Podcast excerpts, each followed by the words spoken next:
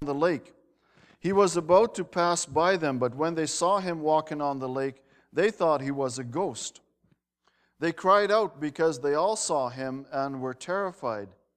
Immediately he spoke to them and said, Take courage, it is I, don't be afraid. Then he climbed into the boat with them, and the wind died down.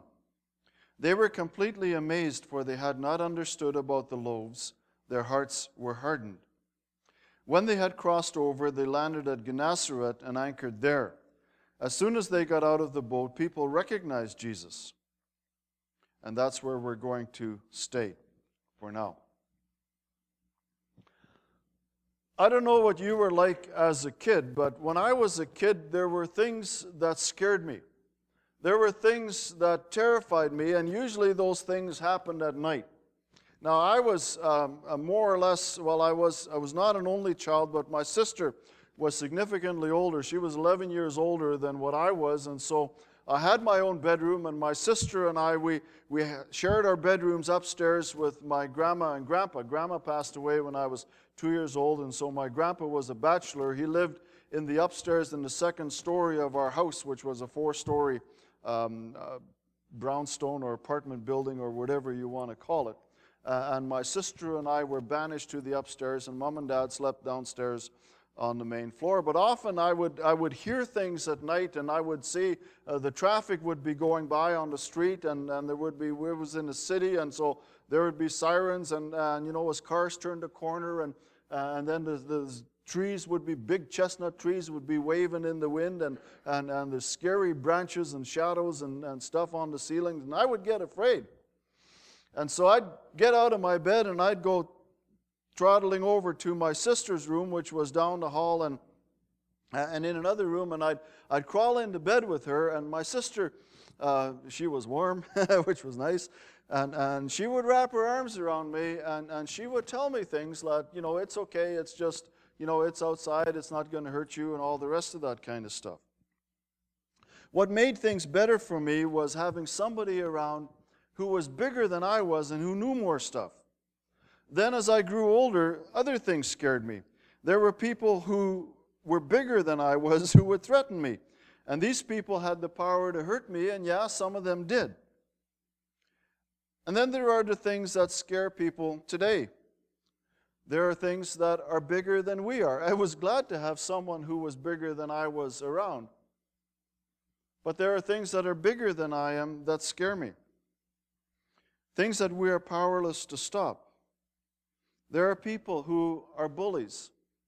This morning I came out of my house and I got into my truck and I saw the outside mirror of my truck had, had been folded into, into the driver's window and no damage was done. But, you know, like what goes on at night? I got home at 9 o'clock last night and between then and when I got up at 6 or when I got out at 6 this morning, somebody had walked my truck and nudged it. Like, I don't know what's going on there things I'm powerless to stop. There are storms and earthquakes. There are vehicles and equipment that can hurt us in no time at all, and there is the unknown of accident and disease. And then there was that call that we got last Sunday when our daughter says to us, Mom, Dad, I don't know what to do. I can't wake up my daughter. Uh, she's delirious. She's out of it. What, what do I do? And, and we said, Well, take her to the hospital.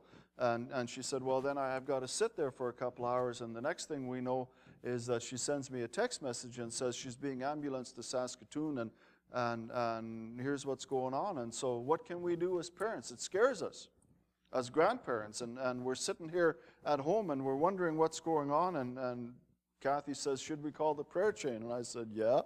And so there it is. And what scares us in these situations is the feeling of being out of control. What scares us is the fact that our fate or our well being is in the hands of someone or something else, and that someone or something else has the power to hurt and destroy us. So, what do you deal? How do you deal with that? And I know it's a Sunday school answer, and I know it's a churchy answer, but the reality is that Jesus helps us to face the terrors of night and even the terrors of day. But somehow it seems like at night that these things seem worse. They seem bigger. And Jesus helps us face the terrors of life, the terrors of the unknown. And there are some facts in this story that will help us recognize that Jesus can help us to face the terror of the unknown. One of those facts is uh, there's a storm. Storms happen. Now, it's not a particularly vicious storm where things are out of control, but it's a storm. The disciples had been on a practicum. They'd been called by Jesus, they'd watched some of his miracles, they had sat under his teaching, and then Jesus sent them out, and you read the story in the earlier part of Mark chapter 6. Jesus sent them out to do ministry. And they came back. They went out and, and preached, verse 12. They went out and preached that people should repent. They drove out many demons and anointed many sick people with oil and healed them.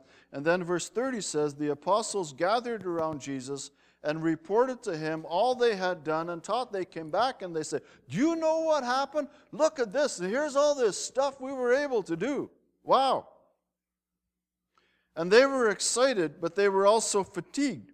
In fact, the Bible says because so many people were coming and going, that they did not even have a chance to eat, he said to them, Come with me by yourselves to a quiet place and get some rest. And 5,000 men followed him. And, and then they had to go through all this feeding. And they saw this other awesome miracle five little loaves. And they're not nice big loaves like you go to the family bakery and buy here.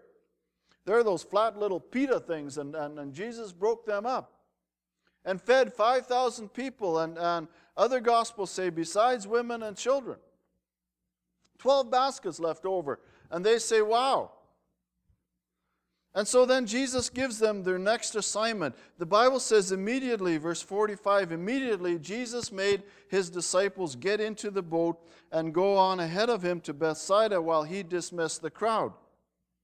So, you start asking yourself, well, why would Jesus do that? He made them get into the boat and go over to the other side. Why?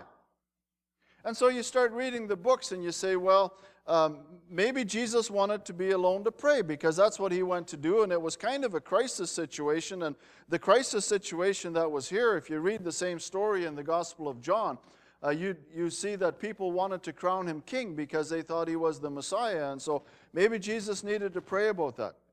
Or maybe he thought, well, let's get the disciples out of here. Those boys need some rest and they didn't get any uh, let's make sure they get some rest. Or maybe Jesus said, if I get the disciples out of here, maybe this Messiah thing will kind of die down. And those are all good reasons why Jesus would make his disciples to get on out of there. But here's my thinking I, I read that stuff and, and, and I think, yeah, but why did he? Why would he send the disciples into this situation knowing that they were going to run into grief. And I thought, okay, there could be two reasons for that. One is Jesus thought it would be really funny to scare the living daylights out of them. Or two, he's got another lesson for them in the school of discipleship. And I don't think Jesus is malevolent or malicious. And I don't think he's a practical joker. So that first option really doesn't cut it. So my thinking is, you know, Jesus knew what was going to happen. He had, there was something that those boys needed to learn. There was a lesson he had to teach them, and they weren't going to like it. And so he made them get into this boat and go, ahead of, go on ahead of him to the other side of the lake. Now, here's you and me. We're here some 2,000 years later. And we're thinking, okay, so how does this apply to us? You know, I, I think as Christians, we labor under a common misconception, and that's a misconception that is taught us right from the beginning, from the time we were kids. And the conception is this if you do wrong, you get into trouble, right? You know, when you're a kid, when you do something wrong, you get into trouble. I remember my mother was visiting one time, and we had just gotten this little dog, and the dog did something bad and, and, and got reamed out for it. And my mom said in Dutch to the dog, Sparky, als je stout bent, dan krijg je een standje. Which means, you're such a good, no. It, it, it means if you're naughty, you're going to get reamed out. And, and that's the lesson we're taught as kids. When you get out of line, you get corrected. You get rebuked, you get spanked, you get something or another, but when you do wrong, you get in trouble. And if you do well and you do good things, you get rewarded, right? Because if you do well in school, you're going to get good grades, you're going to get the sticker on the chart, and all the rest. You don't get letters sent home by your teacher. And, and you know, we, I've got a grandson that has, every once in a while, he gets a letter and he has to give it to his mom and dad. And oh no, here comes another one of those things. But if you do good, you don't get that kind of stuff. And you get rewarded. If you do good uh, at work, you get paid and you get a bonus, unless you work for, uh, who is it? Um, these companies that, oh, General Motors and all these places that lost all these money and then the people still got bonuses, you know? But generally, you get, you get a bonus because you did good or you get praised in your community, or you get praised in your church, or you get recognized in the newspaper. This person put all these volunteer hours in. So when you do wrong, you get, you get punished or disciplined. When you do right, you get rewarded. And so our thinking, that, that transfers into our thinking about Christianity, and it says, and, and the thinking goes like this then, okay, so if I submit to the Lord, and if I obey him, if I do what God wants me to do or what Christ wants me to do, then he's going to pat me on the head and say, What a good boy I am, and things are going to go well. I'm going to get rewarded. But on the other hand, if I don't get rewarded, I must have done something bad to deserve this, right? Because that's what we're taught. From the time we're little kids, we're taught that. You do something bad, you, bad things are going to happen to you. Bad things are happening to you. It's probably because you've done something bad. And that was the thinking of Job's friends in, in, in the book of Job when they came to him and they said, Well, Dipstick, if you wouldn't have done all these bad things, then all these bad things wouldn't happen to you. And Job kept saying, No, I did nothing to deserve this.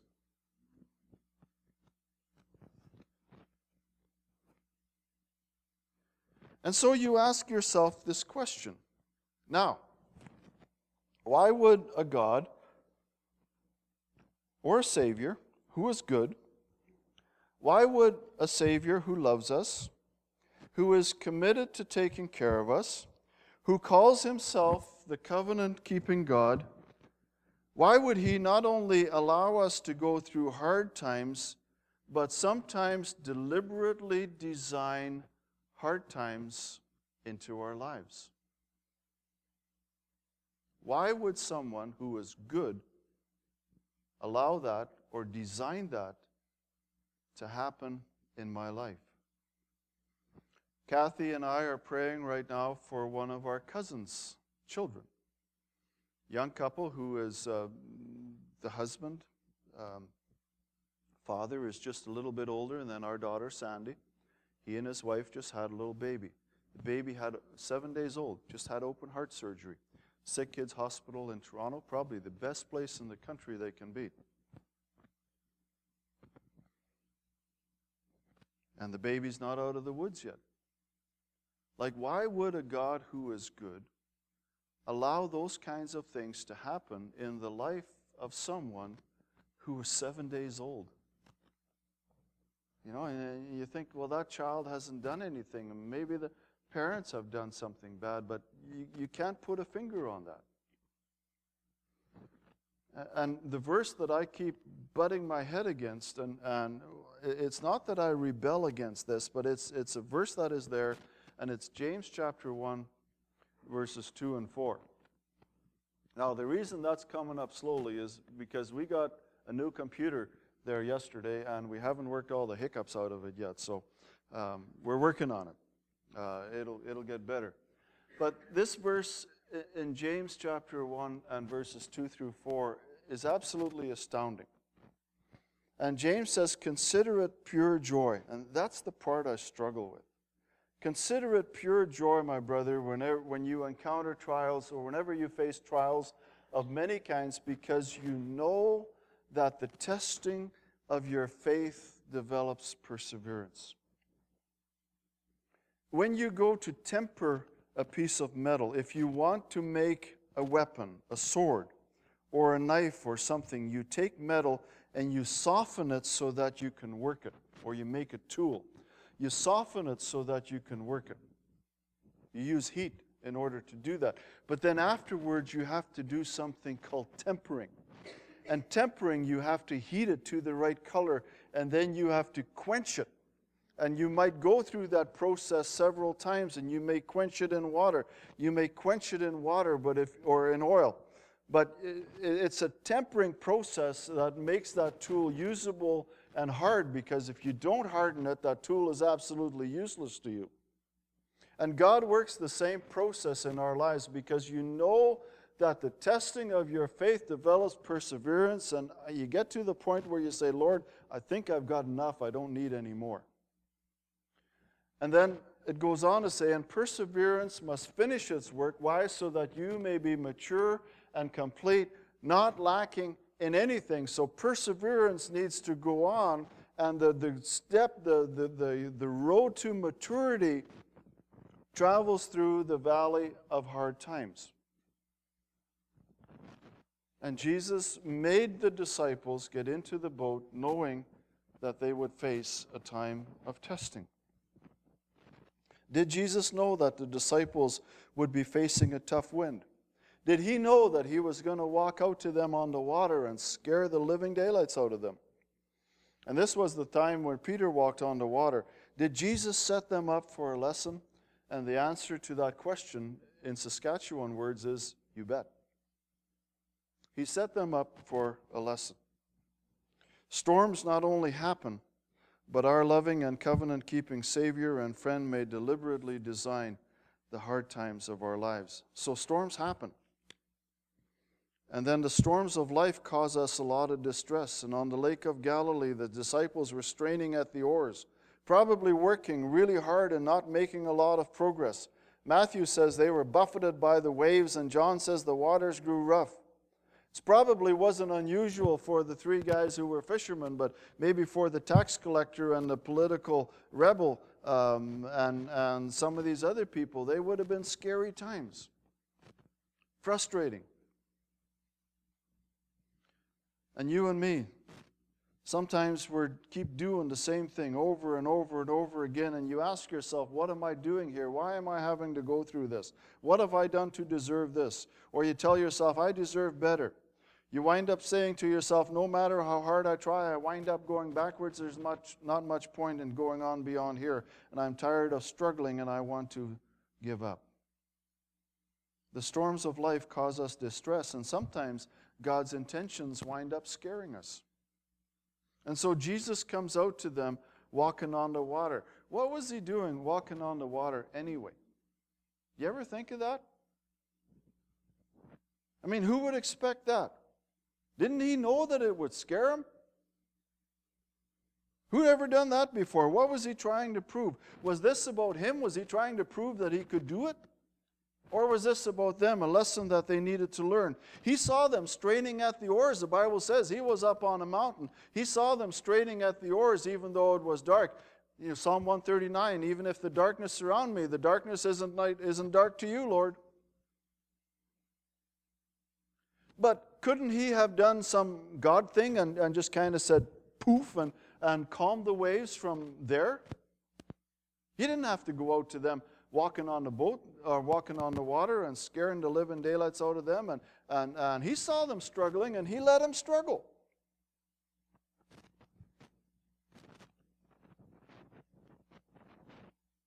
It really wasn't very funny. And what's this? Like in Mark, it says he was about to pass them by. What's that all about? Like, was he really just going to walk by him and, and, and, and let him go? And I, I don't have an answer for that one. I looked in some books and they don't have an they guessing that nobody really knows. Where did that come from? And how did Mark get that information? Mark wasn't one of the disciples. He just hung around with them. He got the information afterwards. How did Mark know that Jesus was about to pass them by? And what about you and me? It's the unknown that scares us. You know, when our Charlotte went to the hospital, what does that mean? I don't know. What's it going to happen? And so we heard the word, they think it's meningitis. And so Kathy and I are on the computer on the internet. What is meningitis? How does it work? And what are the, what are the effects? And how long does it last? And what's the potential of trouble? And all the rest of this. And, and, and wow, and, and stuff you don't want to know. And you start getting worried and you start getting scared. It's the unknown that scares us. You know, none of us knows what tomorrow was going to bring. The world economy is very volatile at this point. The financial future of many people is most uncertain. Health is precarious, jobs are shaky, world peace is an issue. And yeah, the future is a little precarious. Now, you can be ignorant and say, well, I don't know and I don't care and I'm just going to go through life. But on the other hand, you can't isolate yourself from the realities that are all around you. And sometimes God's intentions scare us because we don't know what they are. We know that God is committed to take care of us, but sometimes we're not too sure about his methods and his intentions. He doesn't always tell us what he's planning on doing, and we rarely see beyond the next step. In fact, lots of times we don't even know what the next step is going to be. And yet, the truth is that Jesus' presence helps us to carry on with what he has given us to do. And in Galilee, the disciples thought they saw a ghost. How would they know? I wonder how many ghosts they had seen. They just knew there was something big and scary out there. And yes, there was and is the reality of the demonic and the spirit world. There is the matter of power and malevolence. There is someone out there who is bigger than you and I are, someone who is bigger and stronger, someone who wants to do us harm. And we need to be careful that we don't minimize the power and the intent of the evil one. And, and we've got this season of Halloween coming up, and I don't know when that turned from a day into a season, but I don't like it. This celebration of evil bothers me. Bothers me a great deal because there's an awesome reality behind there that people make very light of. But so Jesus comes to his disciples, scares the living daylights out of them and then he speaks to them. And he says to them these words Take courage, it is I, don't be afraid. And those words we hear in Scripture over and over and over again. Take courage, don't be afraid, it is I. And the words that are translated, it is I, are the words basically that mean I am. Now, it can simply mean it is I, like Jesus said, or it can, or it can mean I am. And I am is the name of God Almighty. I am who I am. It's the words that Jesus used when, when he declared himself to be not only the Son of God, but God himself. Both a simple declaration or simple reassurance of his presence and the declaration of deity. He climbed into the boat, the Bible says, and the wind died down, and the disciples were completely amazed because their hearts were hardened. They were closed. They just didn't understand. And you think if, if those guys don't understand, then how can we? I mean, they were with them, they were there. If they didn't get it, how can we get it? Well, we have the privilege of hindsight. We have the scriptures, and we can think about this. But sometimes the presence of God frightens us. I don't know how many of you have read the Chronicles of Narnia, but Aslan the lion is a type of the Lord Jesus Christ. He can be very scary at times and very comforting at others. The reality is, like the song says, that Jesus knows all about our struggles. He cares for us, He knows how we are made, He loves us, and His words are still true for you today. Take courage, don't be afraid. It is I. And His presence goes with us. His presence is there. Not just someone who is there, but someone who is bigger, who is stronger than I am. The problem is not with Him, and it is with us. What is the antidote to fear? If you have a coin, and on one side it says fear, what is the other side? What's the opposite of fear? Trust.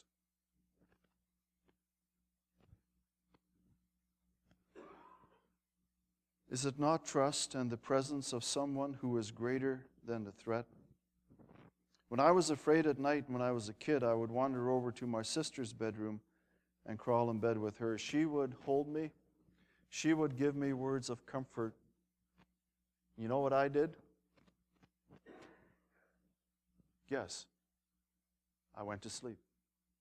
Why? She's bigger than I was. She's older. She knew more stuff. And I could trust her and I could relax. When I was older, it was the friendship and protection of another student, a grade higher than I was. There were, you know, when you're in grade 10 and, and, and the grade 12s are pretty big and scary. And yet there was another grade 12 who kind of adopted me as his little buddy, and he and I both rode motorcycles. And, and he said to the other kids, like, he's with me. Yeah, I'm with him. cool.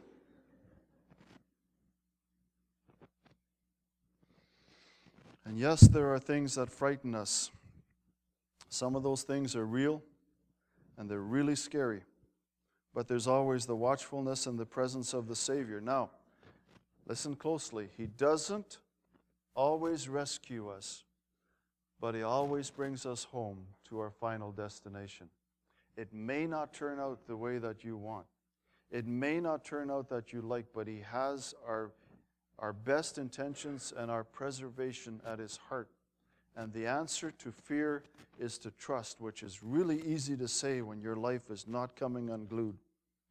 But when your life is unglued and it's in the midst of struggle, that's where trust really, the rubber of trust really hits the road of life.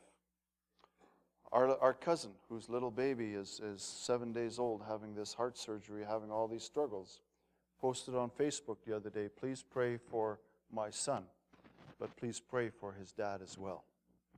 You know what? And uh, in those times, we need to learn to trust. Let's pray together. Lord Jesus, thank you so much that you are ultimately and totally trustworthy. Lord, life comes unglued around us. We don't really know, and then you come to us and sometimes scare the living daylights out of us. And yet your words ring so true. Take courage, it is I. Do not be afraid. So, Lord, help us not to fear. Help us to trust and to walk from this place in confidence and victory, knowing that you care, knowing that you're bigger and better and stronger than anything or anyone around us. And now may the grace of the Lord Jesus Christ, the love of God, and the fellowship of the Holy Spirit be with us all. Amen.